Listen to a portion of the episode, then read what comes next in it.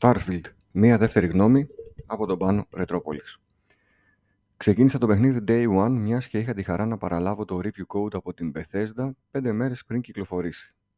Τα περισσότερα που ήθελα να γράψω σχετικά με το τι μπορείς να κάνεις στο παιχνίδι, τα έγραψε ο Zabdim, μπορείτε να ακούσετε το προηγούμενο audio review για το Starfield παιχνίδι, οπότε με τη σειρά μου θα σας γράψω πώς βίωσα συνολικά την ανασχόλησή μου με τον τίτλο. Αρχικά να αναφέρω ότι το Starfield το έπαιξα στο Xbox Series X. Τελείωσα το main story στις 50 και κάτι ώρες και συνάντησα δύο glitches και κανένα crash. Το αναφέρω καθώς ο Zabdim στην Series S κονσόλα του είχε αρκετά προβλήματα. Πάμε να δούμε τι θα συναντήσεις αν ξεκινήσεις το Starfield. Έφτιαξες τον χαρακτήρα σου μέσα από το Character Creation σύστημα του παιχνιδιού, στο οποίο μπορείς να κάνεις κυριολεκτικά τα πάντα και αν θέλεις ο χαρακτήρας να θυμίζει τον εαυτό σου ή ακόμη και διάφορες διάσημες προσωπικότητες. Ασχολήθηκα 15 λεπτά. Όσο χρειάστηκε δηλαδή για τη δημιουργία ενός basic χαρακτήρα ίσα ίσα για να ξεκινήσω το παιχνίδι. Το παιχνίδι θα ξεκινά σε μια, με μια εισαγωγή που θυμίζει Skyrim αλλά στο μέλλον. Και αφού ολοκληρωθεί αυτή, μιλάς με τους πρώτους βοηθητικούς χαρακτήρες που θα σε ακολουθούν σε όλο το παιχνίδι. Εκεί ακριβώς παθαίνεις και το πρώτο αρνητικό σοκ, καθώς τα πρόσωπα των χαρακτήρων αυτών θυμίζουν αρχές προηγούμενης γενιάς στην καλύτερη περίπτωση. Αρχίζεις όμως να αντιλαμβάνεσαι ότι μάλλον τα γραφικά δεν θα είναι το δυνατό χαρτί του παιχνιδιού και λες μέσα σου τις δικαιολογίες του στυλ στα Bethesda παιχνίδια δεν μας νοιάζουν πρωτίστως τα γραφικά, όπως λένε οι φίλοι των Soul Games. Ευτυχώς στην πορεία η εικόνα αυτή αλλάζει, όχι εντυπωσιακά αλλά υποφερτά. Οι εσωτερικοί χώροι είναι προσεγμένοι όπως και οι στολές των χαρακτήρων με κάθε λεπτομέρεια και φωτοσκιάσεις στο καλύτερο δυνατό βαθμό που επιτρέπει η ανανεωμένη αλλά και γερασμένη ταυτόχρονα μηχανή γραφικών της Bethesda επόμενο στάδιο, η γνωρισμία σου με το σκάφος σου, τους χώρους και τους μηχανισμούς του. Το παιχνίδι πραγματικά δεν σου δίνει καμία βοήθεια. Βρες τα όλα μόνος σου. Και αν δεν τα καταφέρεις, δεν πειράζει. Ή θα δεις βίντεο στο YouTube ή θα τερματίσεις το παιχνίδι χωρίς να έχεις κάνει χρήση όλων των μηχανισμών. Ξεκινάω την πρώτη μου διαστημική περιπέτεια σύμφωνα με την καρτέλα των Main Quests και ψάχνω να δω που βρίσκεται ο χάρτης. Αν δε, χάρτης δεν υπάρχει. Υπάρχει μια απεικόνηση του γαλαξία και μπορείς να επιλέξεις να πετάξεις μέχρι το σημείο που σου υποδεικνύει η κύρια αποστολή σου. Αρχίζεις σιγά σιγά να μπαίνεις στο κλίμα της πλοήγησης, αλλά παραμένεις προβληματισμένος γιατί νιώθεις ότι είσαι ακόμη μια γενιά πίσω. Κάπου εδώ θα προσγειωθείς στον πρώτο εξερευνήσιμο πλανήτη, ο οποίος μάλιστα έχει κατοικηθεί από κόσμο και νιώθει σιγά σιγά ότι το παιχνίδι κάνει και κάποια πράγματα καλά. Αρκετός κόσμος στους δρόμους με OK κίνηση, όχι κατεκπληκτικό, αλλά βρίσκεις τον πρώτο βοηθητικό χαρακτήρα ο οποίος θα σου αναθέσει μία αποστολή και θα αρχίσει το παιχνίδι. Στο μεταξύ έχεις πατήσει αρκετές φορές το πρίκτο εναλλαγής από κάμερα τρίτου προσώπου στη πιο μακρινή κάμερα τρίτου προσώπου και σε αυτή του πρώτου. Προσωπικά με βόλεψε στην εξερεύνηση η κάμερα τρίτου προσώπου και στις μάχες έπαιξα μόνο με πρώτου προσώπου κάμερα. Αρχίζεις πλέον να μαζεύεις όπλα και σφαίρες και γενικότερα εξοπλισμό, κάνοντας ουσιαστικά μία αρχή στο ανελαίτο looting, τη συλλογή δηλαδή αντικειμένων που υπάρχουν στο παιχνίδι και εκεί αν θες να ψάξεις το loot σου ώστε να αποφασίσεις τι θα κρατήσεις, τι θα πουλήσεις και τι θα πετάξεις. Ναι, μπορεί να αναγκαστείς να πετάξεις καθώς αν το loot σου έχει επιβαρύνει πολύ με βάρος τον χαρακτήρα σου, ο χαρακτήρας σου θα κουράζεται εύκολα χάνοντας οξυγόνο και επίσης το fast travel θα το ξεχάσεις γρήγορα και τότε πάλι θα καταλάβεις ε, πώς τα έκανες όλα αυτά και αν τα έκανες σωστά. Δεν σου κάνει εύκολη τη ζωή σε κανένα σημείο το παιχνίδι θα μπορούσε π.χ. να σε ειδοποιεί ότι ένα όπλο το έχεις ήδη, να μην το πάρεις άλλες πέντε φορές, ώστε να σταματήσεις να το μαζεύεις ή απλά να κρατά το ένα όπλο και να προσθέτει τις σφαίρες από τα υπόλοιπα που βρήκες στο ίδιο, εφόσον πρόκειται πάντα για το ίδιο μοντέλο. Βρέθηκα κάποια στιγμή να έχω το ίδιο αυτόματο όπλο 7 φορές.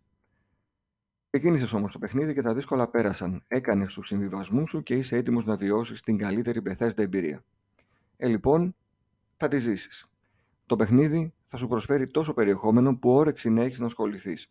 Θα χρειαστείς άπειρες ώρες για να γνωρίσεις κάθε πτυχή του παιχνιδιού. Το main story θα σε κάνει να θέλεις τελειώνοντας τη μία αποστολή να πας κατευθείαν στην επόμενη. Θα ξεκινάς για μία ώρα χαλαρού gaming και θα καταλήγεις να κοιτάς το ρολόι σου και θα έχουν περάσει πέντε. Έχει έναν τρόπο να σε σμπρώχνει η ιστορία να θες να δεις τη συνέχεια της. Θα περιπλανηθείς σε όσους πλανήτες πρέπει και σε όσους θέλεις. Δεν έχει τέλος το ταξίδι αν δεν θες να έχει. Οι κατοικήσιμοι πλανήτες έχουν όπως είναι αναμενόμενο ξεχωριστό ενδιαφέρον. Θα ξεκινήσεις από την New Atlantis, την πρωτεύουσα των United Colonies και εκεί θα περάσεις από τα κεντρικά γραφεία του Starfleet Constellation. Αργότερα θα επισκεφθείς την Aquila City, την πρωτεύουσα των Free Star Collective. Χτισμένη πάνω στην έρημο θα σε οθήσει να πατήσεις αρκετές φορές το share button ώστε να φωτογραφίσεις τοπία. Επόμενη περιοχή και πιο τολμηρή από όλες είναι η Neon City, η πόλη των παθών και της παρανομίας. Το ναρκωτικό του μέλλοντος λέγεται Aurora και πωλείται νόμιμα μόνο στη Neon City. Μπαράκια, χωρί, υπόκοσμος, όλα θα τα συναντήσεις εδώ. Επόμενη περιοχή, η Κιντόνια. Μην τρομάξεις, αλλά είναι ό,τι έχει απομείνει από το δικό μας τωρινό ηλιακό σύστημα. Και η τελευταία περιοχή είναι η Δεκή. Ουσιαστικά όλη η περιοχή είναι ένας διαστημικός σταθμός. Εδώ θα βρεις τους πειρατές, Starfleet Crimson Fleet Pirates. Αν θες να γίνεις πειρατής με ό,τι συνεπάγεται αυτό, η περιοχή κλειδί είναι αυτή που πρέπει οπωσδήποτε να επισκεφθείς. Σε κάθε περιοχή μπορείς να κάνεις τόσο εχθρούς όσο και συμμάχους και να πάρεις κόσμο ως πλήρωμα για το διαστημόπλοιό σου. Πάμε στο διαστημόπλιο. Μπορείς και αυτό να το αλλάξεις. Μπορείς να αγοράσεις κατευθείαν νέο διαστημόπλιο ή να προσθέτεις κατασκευές σε αυτό που σου δίνει το παιχνίδι στην αρχή. Να προσθέσεις νέους χώρους, νέες μηχανές, νέα όπλα και η φαντασία σου να είναι το μόνο εμπόδιο. Εντάξει, είναι και τα χρήματα, καθώς όλα αυτά απαιτούν να ξοδέψεις χρήματα για να αγοράσεις ό,τι κρίνεις απαραίτητο. Γι' αυτό θα πουλήσεις τα πολύτιμα αντικείμενα του λούτσου ή θα πειρατεύσεις άλλα διαστημόπλια ώστε να έχεις το όχημα που θα καλύψει τις ανάγκες σου. Πάμε τώρα στην ιστορία χωρίς να πούμε για την ιστορία. Ένα καλό RPG παιχνίδι πρέπει να έχει και καλή ιστορία, η οποία να προσαρμόζεται στις επιλογές που κάνει ο παίκτης και να έχει ένα τέλος που προκύπτει από τις επιλογές αυτές. Αυτό πραγματοποιείται με απόλυτη επιτυχία και οι επιλογές σου έχουν βαρύτητα. Οι γραμμές διαλόγου είναι καλογραμμένες και η ιστορία μπορεί να έχει τρομερή διαφοροποίηση από παίκτη σε παίκτη. Καλή διάλογοι, καλή ηθοποιία και καλά quests συνθέτουν ένα αριστούργημα για τους λάτρες του είδους. Θα σε κάνει το παιχνίδι να νιώσεις αστροναύτης, σίγουρα από την έλλειψη βαρύτητας μέχρι τους πλανήτες που θα εξερευνήσεις και τα οχήματα που θα πετάξεις. Θα νιώσεις από την πρώτη στιγμή αστροναύτης. Η συλλογή ορεκτών είναι μια διαδικασία που γίνεται με το μηχάνημα που λέγεται cutter και κάνει αυτό που λέει το όνομά του. Κόβει δηλαδή από επιφάνεια στα ορυκτά ώστε να τα συλλέξεις. Αυτός ο μηχανισμός μπορεί να γίνει άκρος εθιστικός και πριν καν ασχοληθείς με την κύρια ιστορία να επιδοθείς σε ένα κυνήγι ορυκτών σε πολλούς πλανήτες ώστε να κατασκευάσεις μετά τη δική σου περιοχή με outposts και μονάδες γενικά που θα διευκολύνουν τη ζωή σου. Για κάποιους, αυτό το collecting θα είναι ένα παιχνίδι από μόνο του.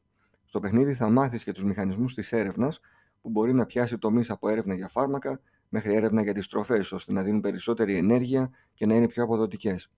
Άλλος ένας τομέας που κάποιοι παίχτε ίσως τον δουν σαν ξεχωριστό παιχνίδι. Άρα μέχρι τώρα έχουμε αρκετά παιχνίδια μέσα στο Starfield, αλλά το ερώτημα είναι κατά πόσο αυτά είναι θετικά ή αρνητικά για το παιχνίδι.